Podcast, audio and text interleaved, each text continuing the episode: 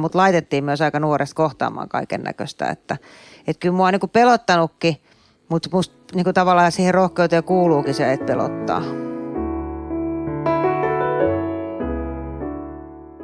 Kuuntelet Keskiässä podcastia.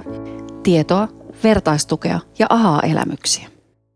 Moi, mä olen Minna Laukkonen. Ja mä olen Terhi Harper.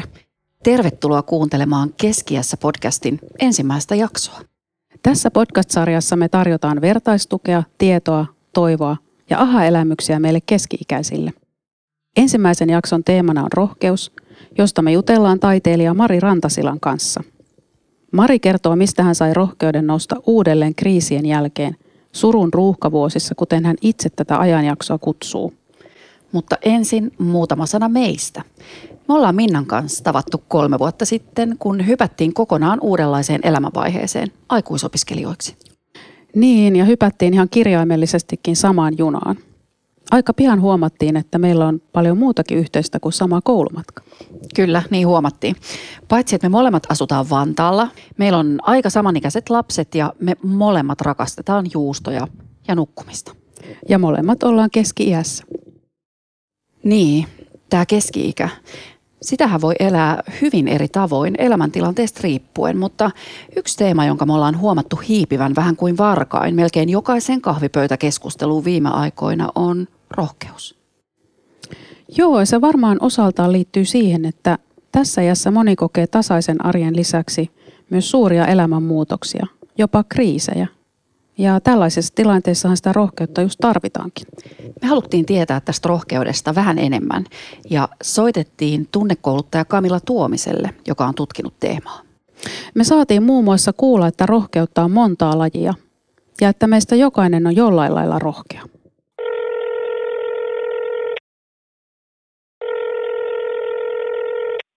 Tunnekouluttaja, kirjailija ja kuvittaja Kamilla Tuominen ja sinut tunnetaan tunteiden ja rohkeuden puolesta puhujana. Miten sä aloit tutkia rohkeutta? Siis rohkeusteemahan uh, mun mielestä on tosi kiinnostava, koska ainakin mä silloin aikaisemmin, silloin kun ajatellaan, että mä olin nuori, niin mä ajattelin, että, vitsi, että se on vaan niin yhdenlaista asiaa. Ja sitten tässä mun uh, tunteiden matkalla, niin se on ollut mulle tosi positiivinen yllätys, että itse asiassa että sitähän on tosi montaa eri muotoa. Ja ehkä just se niin kuin sen sijaan, että se yksi tietty tyyppi tai se yksi nimi olisi se oleellinen, niin se pointti on niin kuin ruveta katsomaan sitä koko teemaa vähän eri silmin. Ja, ja ehkä just se pointti, että me kaikki ollaan rohkeat jollain tavalla, mutta ei välttämättä samalla tavalla. Niin, niin ehkä se mun mielestä on kaikista magein juttu siinä koko rohkeudessa, että tota, et, et miten niin kuin laaja se on ja tosiaan miten niin kuin monipuolinen se on sen sijaan, että se on vaan sitä semmoista niin kuin fyysistä rohkeutta, niin kuin me usein ajatellaan rohkeuden se alkuperäinen määritelmähän on, äh, niin kuin siellä on se ydinsana cœur, eli sydän, ja, ja tota, se tarkoittaa, on tarkoittanut alun perin to have the courage to speak from the heart. Eli rohkeutta tavallaan olla oma itsesi. Ja mun mielestä on niin, kuin niin paljon parempi, kuin meidän perustaminen rohkeus on semmoista fyysistä niin kuin supersankari pelottomuutta. Ja mitä se ei ole, vaan se, just tämä esimerkiksi tämmöistä supersankarirohkeutta voisi ajatella, että se on se yksi rohkeuden muoto, eli se fyysinen rohkeus, jossa uskalletaan niin kuin tempoa ovia auki ja soittaa ja tehdä, tehdä konkreettisia asioita. Sun uusimmassa kirjassa Tunteet ei kuulu työpaikalle oot myös kirjoittanut rohkeudesta ja sen eri muodoista. Kerro tästä vähän lisää. Tutkijat on eri lähteissä tunnistanut erityyppisiä rohkeuksia. Ja niitä, mitä mä oon nyt tosiaan nostanut siellä kirjassakin esille, niin siellä esimerkiksi mun mielestä on tosi makea on se ää, niin moraalinen rohkeus, mikä, mikä on ää, määritelty niin, että se on nimenomaan ihmisen rohkeutta puolustaa sitä, minkä kokee oikeaksi. Esimerkiksi mä ajattelen työelämästä, että se on sellaista rohkeutta niin kuin sanoa, avata suunsa, puolustaa. Ja, ja, ja tällaisia tyyppejä on. Niin sellaisia, jotka, niin kuin, jotka, joille se, niin kuin se oikeudenmukaisuus on esimerkiksi niin iso arvo, että ne, ne pystyy toimimaan. Sitten mä sanoin, äh, siellä nostin esille tämän älyllisen rohkeuden, joka on siis intellectual courage, joka taas määriteltiin niin, että tietyt tyypit pystyy olla vastakkaisen niin kuin mielipiteen kanssa kasvotusten. Ja ne pystyy niin kuin, olla ja kuunnella. Ja taas tällaisia, kun mä oon tehnyt organisaatiossa niin tosi monesti ne ihmiset pystyy tunnistamaan, että joo, että tuolla on nimenomaan tuollaista kykyä niin kuin oikeasti kuunnella ja kohdata ja, ja olla niin kuin auki erilaisille perspektiiveille. Sitten on se tunnerohkeus, eli emotional courage, joka sitten taas on sitä, että, että sä oot niin kuin hyvin sinut niin kuin erilaisten tunteiden kanssa ja uskallat kohdata niitä, uskallat puhua niistä. Se on semmoista. Ja sitten taas toisaalta sosiaalinen rohkeus, mitä, mitä tota, mikä, mikä just sanottiin, että niin kuin näissä kaikissa rohkeuksissa ehkä on se pointti, että, että, että ihmiset tekee siitä kivusta huolimatta. Että se ei ole tavallaan sellaista pelottomuutta. Ja tämä sosiaalinen rohkeus on mun mielestä ehkä semmoinen, mitä mä jotenkin, mikä koskettaa mun duunia kaikista eniten. Eli semmoista rohkeutta sanoa se, mitä pitää. Eli vaikka siinä olisi riski, että sosiaalisesti sä joudut vähän ala, ala-asemaan tai, tai otat riskin sun esimerkiksi statuksen tai, tai siis jopa työpaikan tai muun. Mu, mu, muu on niin kuin tavallaan siinä sun maine on uhattuna. Nykyään puhutaan paljon muutosten kohtaamisen taidosta ja psyykkisestä palautumiskyvystä, jota myös resilienssiksi kutsutaan. Miten Kamilla tämä resilienssi liittyy rohkeuteen? Resilienssihän on tosi iso, iso tota, teema ylipäätänsä, mutta myös niin kuin rohkeutena yrittää uudestaan, mikä mun mielestä on sellainen kans, mikä, mikä huomaa organisaatioissa, että jotkut ihmiset, kun niin kuin hit, niin kuin shit hits the fan, niin jotkut ihmiset hän pystyy sanoa, että ei, täysin noustaan, nyt mennään ja yritetään uudestaan ja niillä on semmoista niin kuin voimaa, joka sitten tarttuu muihinkin. Ja, ja tällaisia tyyppejä on olemassa. Ja sitten, tota, ää, sitten toi taas psykologinen sitkeys, että jotkut ihmiset pysyy toimintakykyisenä, vaikka sulla on hirveä epävarmuus ja sulla tavallaan on, on kaikenlaista turbulenssia, niin ne pystyy toimimaan, toimimaan silti sellaisissa tilanteissa. Tämä itselle haastavien asioiden tekeminen ei ole varmastikaan helppoa rohkeallekaan tyypille. Apua, apua, apua, apua pelottaa, apua pelottaa. Mutta mun on pakko mennä, mun on pakko mennä, mä haluan mennä. Mä haluan kasvaa tuohon, mä haluan kehittyä tuohon. Ja mä vertaisin sitä tämmöiseen, niin kuin, kun mä hyppäisin laskuvarjolla lentokoneesta. Et se jännittää ja ihan kauhistuttaakin, mutta siinä on joku semmoinen vetovoima, että mä haluan tehdä tämän jotenkin rupeaa sitäkin huomioimaan, että mikä, missä, mikä on semmoinen, missä mä haluan kasvaa, vaikka se onkin jännittävää, koska kasvaamahan me halutaan ja meidän pitää kasvaa. Se on progress, on ihmisen perustarve. Kasvua tarvitaan, mutta sen ei tarvi olla mitään shittiä, vaan se voi olla todella innostavaa. Innostavan jännittävää. Mä sanon jee ja kääk. Jee ja kääk. Kuuntelet Keskiässä podcastia. Tämä on meidän pilottijakso. Teemana on rohkeus ja meillä on Minnan kanssa studiossa vieraana näyttelijä, ohjaaja, laulaja, lauluntekijä Mari Rantasila. Tervetuloa. Kiitos, kiitos. Mä haluaisin kysyä Mari heti ensimmäiseksi, että onko aina ollut rohkea? Onko se semmoinen syntymärohkea? No kyllä mä varmaan oon, paitsi että se rohkea, mitä minä en ole, niin mä en ole fyysisesti yhtään rohkea. Että se rohkeus mut puuttuu totaalisti. Siis kaikki, mikä liittyy jotenkin fyysiseen rohkeuteen, kaikki pelit ja pallopelit ja leikit, semmoiset, missä pitäisi hyppiä jostakin korkealle tai kiivetä korkealle tai hypätä benchin hyppytä tämmöisiä. Sitä mä en ole niin ollenkaan. Mutta kyllä mä oon ollut siis, kyllä se varmaan tulee osittain ehkä jopa geeneistä, mutta sitten varmaan myös niin kuin koti, että miten, miten meillä kotona oltiin ja miten meillä kotona kohdattiin asioita, niin varmaan myös siitä. Mutta laitettiin myös aika nuoresta kohtaamaan kaiken näköistä, että, että kyllä mua on niin kuin pelottanutkin, mutta musta niin kuin tavallaan siihen rohkeuteen kuuluukin se, että pelottaa.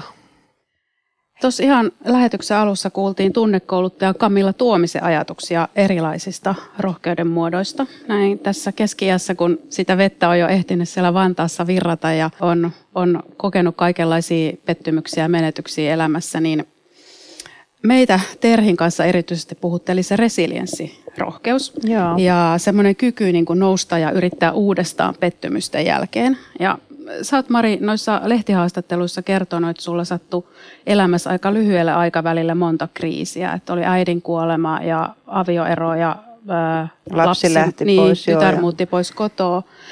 Miten tota, sä nousit niinku niiden koettelemusten jälkeen? Mun täytyy sanoa, että se kolme vuotta sitten aika elämässäni niin oli kyllä semmoista, että kun mä jälkeenpäin katsoin, niin mä en ihan tarkkaan oikeastaan tiedä, että miten, miten mä selvisin siitä ekasta vuodesta. Että kyllä mä olin niin pihalla ja mulla oli samaan aikaan mulla oli niin isoja töitä päällekkäin. Ja tota, se, mitä mä oon jälkikäteen ajatellut, niin tota, se, missä semmoinen niin hyvä, ja tämä on, jos on niin kotiasiat hyvin ja siellä on jotenkin joku tukee sua, niin, niin se näkyy siinä, että jos tulee sit vaikeuksia vaikka jossain muussa, esimerkiksi vaikka töissä, niin silloin siellä on se joku, ketä sua kannattelee ja, ja näin poispäin, jotenkin tsemppaa ja muuta. Mutta jos ei sulla oikein niin kuin siellä kotona ei ole ketään, eikä ole siellä töissä, töissä, siellä töissäkin menee niin kuin tavallaan vaikeuksia, niin silloin, että sä löydät just ne kaverit ja muut, että ehkä se mä niin kuin olen aina pitänyt ystävistäni hyvää huolta, mutta niin kuin vielä enemmän jotenkin niin kuin huomasin, miten tärkeää se oli, että tietyt ihmiset kuuli mua ja kuunteli ja myös mun veljet. Että tota noin, niin, et, et kyllä mä muistan niin kuin yhden puhelun soittaneen yhdelle eräistä veljistä niin itkien tuolla hiljaisuuden kappelin edessä kampissa ja, tota noin, ja sitten jotenkin, että, että nyt mä, niin kuin, mä antaa mennä, ihan sama, että mä, en, mä niin kuin lähden ulos täältä ja, ja lopetan sen ja tämän ja ton ja näin poispäin, niin, tota, niin sitten hän jotenkin, niin kuin, kun hän sanoi mulle, että hei, mieti vähän, että paljon sä oot tehnyt töitä tuon eteen, että sä oot tuossa pisteessä sen tietyn asian työn kanssa, niin että et sun ei, et kannattaako sun niin kuin nyt lyödä hanskoit iskiin. Niin tämmöisiä se eka vuosi oli niinku täynnä.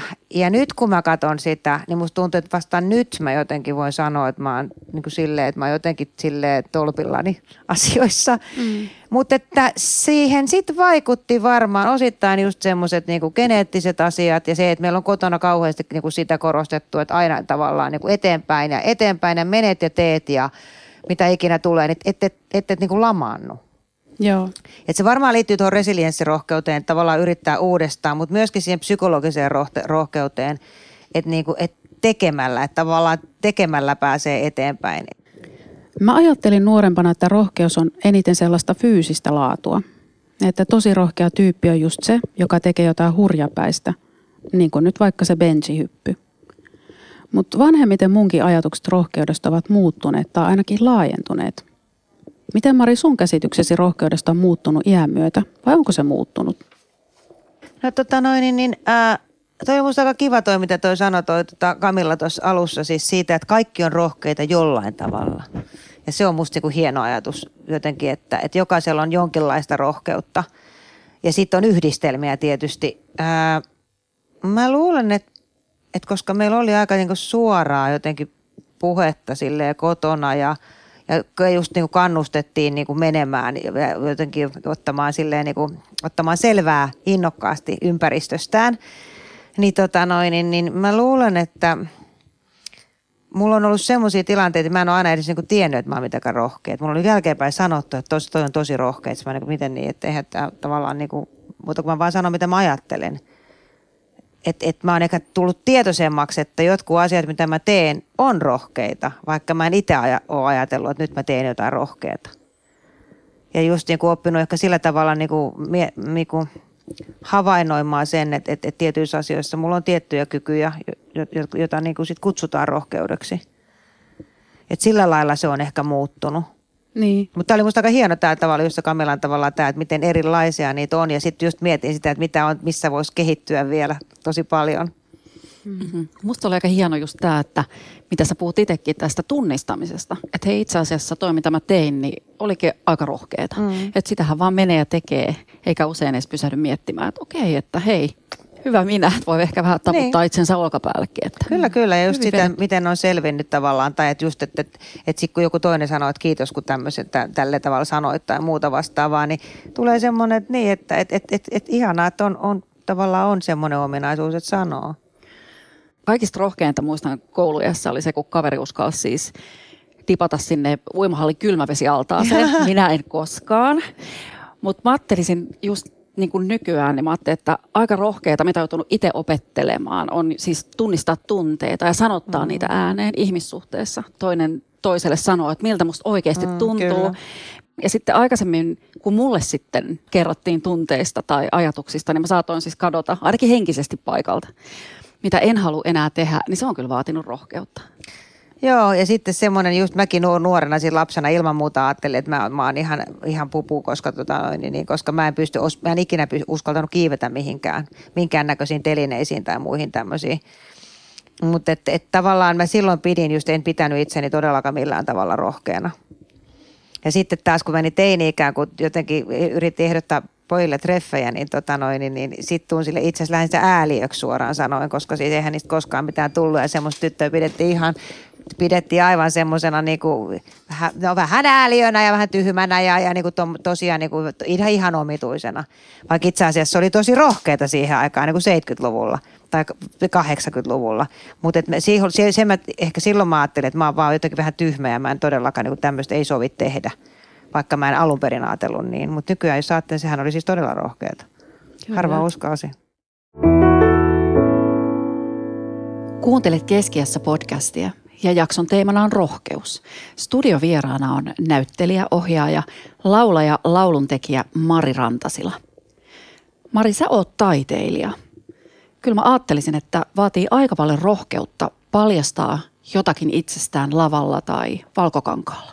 Kyllä vaatii. Kyllä, kyllä se musta se olennainen osa siinä taiteilijuudessa. Teki nyt oikeastaan mitä tahansa on se, että sä uskallat näyttää itsestäsi jotain puolia, mitkä sulle sua itseäkin niin pelottaa, ehkä mitä sä häpeet, ja tehdä siitä sitten, onko se sitten komediaa vai tragediaa tai mitä ikinä teetkin, ja siitä huolimatta pystyä suojaamaan itseäsi niin, että sä et murru sen alla. Että sitten kun sitä tulee sitä palautetta, joka ei todellakaan aina ole kivaa palautetta, niin että sä et tavallaan niin kuin murru sen alla. Ja se semmoinen yhdistelmä, että sä oot herkkä ja avoin ja uskallat – ja vereslihalla ja kuitenkaan sä et, niinku, sä et niinku sorru sen alla, niin se on vaikea yhdistelmä. Mitä sä ajattelet, Mari? Pystyykö sitä omaa nahkaa parkkiinnuttamaan? Pystyykö rohkeutta jotenkin kasvattamaan itsessään niin, että uskaltaa tehdä sitä omaa juttua ja sitä, mihin uskoo? Pystyy ehdottomasti ja muistan silloin, kun tuota 89, kun Auringossa laulu tuli, ja tota noin, niin kuin san, kaikki, kukaan nyt tämä varmaan usko, mutta siis mä hänen pitänyt sitä mitenkään ihmeellisen rohkeana, mutta se siis todella sit oli sitä niin, tota noin, niin, niin, niin siihen aikaan oli siis Kikka esimerkiksi oli samaan aikaan, mistä nyt on paljon puhuttu. Ää, Eini ei tehnyt ihan sellaisia, mutta kuitenkin tavallaan tämän tyyppistä, vähän, vähän ei ehkä niin suoria tekstejä kuin mitä sitten Kikka tai mitä Auringossa oli.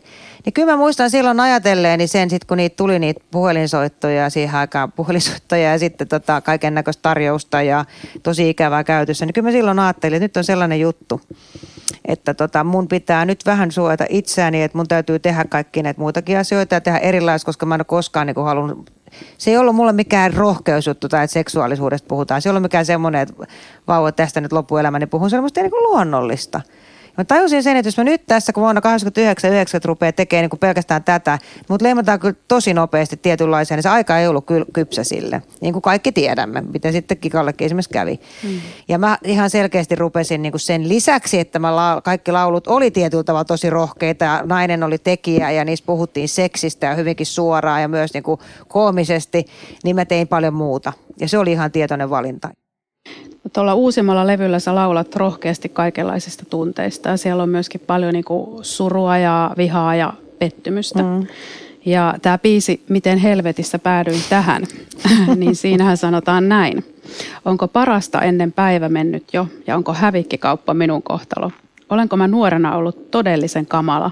Maksanko nyt velkoja? Voisiko joku kertoa, että miten helvetissä päädyin tähän? Tällaisia sanotuksiahan kuitenkin nykyäänkin kuulee harvemmin. Ja jotenkin tuntuu just, että se viha ja pettymyksen niin kuin itselleenkin myöntäminen voi olla vaikeaa ja siitä puhuminen, saati sitten niin kuin laulaminen. Joo, mä halusin puhua suoraan tietystä asioista. Ja mä, mä, tota, mä, kuitenkin mä pidän, mä pidän popmusiikista, se on mun tyylilajini. Mä tykkään laulaa sitä ja tota, mä halusin tehdä semmoisen levyn, että kukaan ei tule mulle sanomaan, että mitä mä saan sanoa tai miten mä saan sanoa tai miten mä saan laulaa. Ja kun levyyhtiöt nykyään nyt tuppaa olemaan vain semmoiset, että se tuote tehdään semmoiseksi tuotteeksi, brändiksi, valmiiksi ja mietitään sitä radiosoittoa. Ja se näähän ei ole ihan hirveästi soinut radios, mitä en tietysti ihmettele, koska siis tota noin, niin, niin ää, siellähän soi semmoiset, mitkä ei niinku tunnu missään. Hirveän paljon biisejä, mitkä ei oikeastaan niinku ärsytä. Ihan hyviä biisejä, mä sitä tarkoitan, mutta tavallaan on jo joko hyväksi havaittuja tai sitten semmoisia, mitkä ei liikaa ärsytä. Ja, tota, ja mä päätin, että mä haluan tehdä täysin omilla ehdoillani ja just semmoisia kuin mä haluan ja soi, soi, eli ei ja ostetaan, eli ei osteta, ihan sama. Ja se, se mä en niin ajatellut yhtään sitä. Mä halusin vaan, vaan niin sanoa suoraan asioita. Ja sitten toisaalta esimerkiksi tämä biisi, miten helvetissä päädyin tähän, niin siinä on siis aika, aika siis tietyllä tavalla aika kevyt ja koominen se, se, tota, se melodia. Ja keikoilla, ää, mä, oon, mä oon saanut siis todella paljon palautetta. Siis mun keikolla myös myydään niitä CD-levyjä yllättävän paljon, että yksi kolmassa yleisöstä saattaa ostaa se, mikä on harvinaista nykyään. Niin tota, ää, siellä on tullut se palaute on niin suoraa ja niin, niin ihanaa ja miten, että ihanaa, että joku puhuu ja ihanaa, että samalla keikalla voi itkeä ja nauraa ja miten ihanaa, että jotenkin näiden alle ei kaadu ja se ei tavallaan sitä, että, että niin kuin kaikesta selviää. Ja se, jos se palaute on siis semmoista, että mä tiedän, niin kuin, että mä oon ollut oikealla tiellä. Mulle tämä sun 2020 albumin kuunteleminen oli suorastaan elokuvallinen kokemus. Monet biisit pysty ikään kuin näkemään sielunsa silmin. Surun ruuhkavuodet-kappale, jossa käsittelet muun muassa oma vanhemman menetystä, niin se kyllä totaalisti aukas itkuhanat, vaikka itse en ole ollutkaan samassa tilanteessa. Mutta mä jotenkin uskon, että, että jokainen meistä ja varsinkin keski-ikään tullessa on menettänyt jotain. Ja tähän tunteeseen pystyy samastumaan. Mullahan soitti yksi nainen, että, että hän, tota, hän oli lope, tai siis pysäyttänyt auton Porvon moottoritiellä. Hän oli just tulossa hoitamassa siis sairasta siskoaan ja, tota noin, ja sitten kun hän rupesi itkemään, miten puhdistavaa se oli. Ja sehän se on just tuossa tilanteessa, missä sä hoidat vanhempia. Eihän siinä ole niinku varaa sille itkulle. Et sä ei, sun on vaan niinku mentävä tehtävä, mutta et se itkut on itkettävä joskus.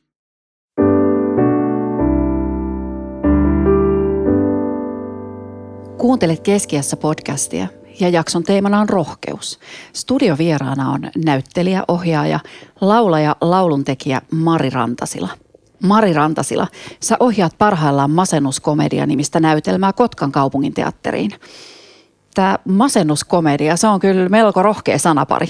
Se on ja siitä se on. Ja se on siis englanniksi on itse asiassa burnout comedy, mikä on vähän niin kuin parempi nimi, mutta sitten taas suomeksi burnout komedia tai loppuun palaamiskomedia ei niin kuin toimi. Me tiedostetaan täysin käsikirjoittaja Kirsikka Saaren ja Jenni Toivoniemen kanssa, että siinä on se vaara ja olen taas kuullut sitä, että mitä tämä nyt on, nauretaanko tässä. Mutta se on myöskin toisaalta silleen, että hei, hetkinen, että mitä tämä, miten ne käsittelee tätä, että siinä on se toinen puoli, että se on tietoinen riski niin sanotusti.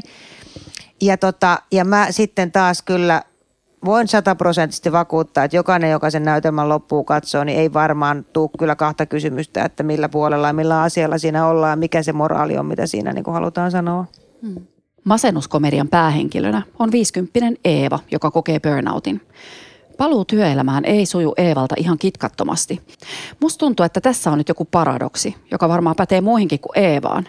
Että just kun on alkanut tulla sinuiksi oman itsensä kanssa, eikä tarvitse koko ajan niin kuin nuorena miettiä, että mitä ne muut aattelee musta, niin sitten fiilis onkin se, että on jotenkin muuttunut jollain lailla näkymättömäksi tai tullut jopa ohitetuksi? Joo, se on tämä ensinnäkin tietysti tämä, että nuoruutta arvostetaan valtavasti. Ja siis ko- koetaan, että nuoret ovat niitä rohkeita ja nuorilla on sitä voimaa, semmoista niinku nopeutta. Ja nuoret tietää eniten kaikesta kaiken, niin, tota noin, niin ää, nuoret tietääkin paljon, va- varmasti paljon enemmän kuin itse tiedän, mutta kyllä mä silti, musta niin paras työyhteisö on se, olisi semmoinen, missä olisi kaikenikäisiä ja ne vanhempien, mitä vanhemmilla työntekijöillä on kokemusta, niin sitä nuorilla ei vaan voi olla.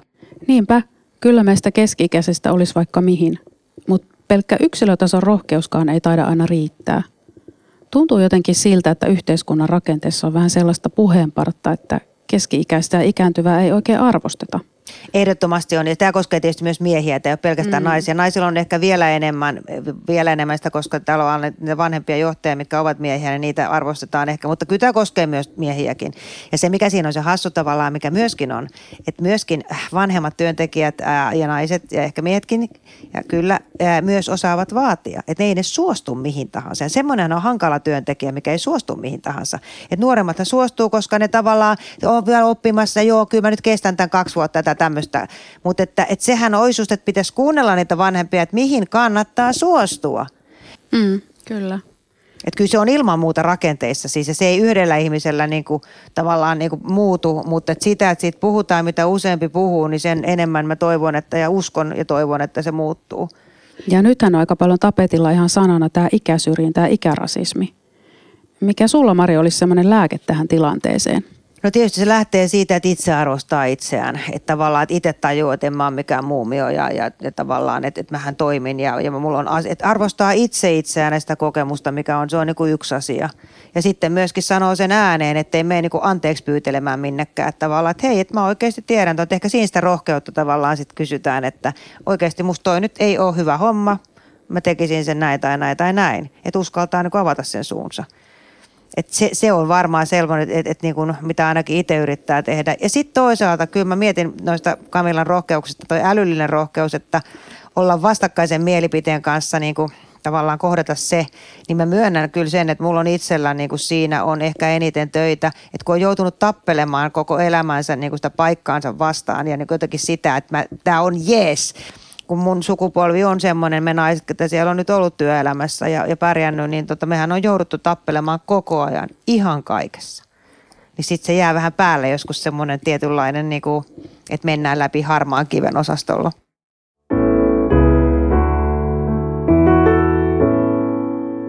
Mä, yksi semmoinen asia, mikä musta vaatii jo tosi paljon rohkeutta, on se, että kun on tietty, sanotaan tiettyjä mielipiteitä, mitkä on tosi voimakkaita, ää, t- vähän niin kuin tämä 70-luvulla tämä jolla tuolle puolellamme olet meitä vastaan tyyppinen, niin se on sellainen asia, että se tuo mukanaan sellaisen, että jos sä teet yhden, yhdenkin mokan tai teet jonkun virheen elämässä, tai jos sulla on vaihe elämässä, jolloin sulla menee huonosti ja sä teet vääriä ratkaisuja, niin jos sut sen ansiosta kokonaan niin kuin tavallaan jotenkin sille otetaan pois yhteiskunnasta ja että sä et saa enää toista mahdollisuutta – niin se, semmoisessa elämässä mä en halua elää.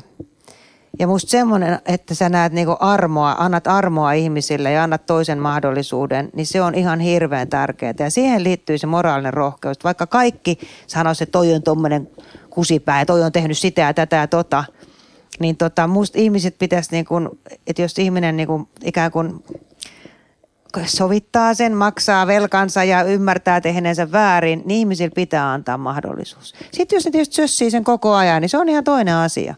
Ja tämä on joku semmoinen, mitä mä niin jotenkin tässäkin ajassa musta tuntuu, että me ollaan tosi herkästi niin ollaan tuomitsemassa ihmisiä ja tosi herkästi ottamassa sitä puolta – että jos niin kuin jotenkin voisi kuitenkin katsoa asiat niin, että ihmiset tekee virheitä ja ne voi myös oppia siitä ja ne ansaitsee sen toisen mahdollisuuden, niin sellaista maailmaa mä haluaisin viedä eteenpäin ja se liittyy musta tähän moraaliseen rohkeuteen ja mä toivon, että sitä näkisi enemmän.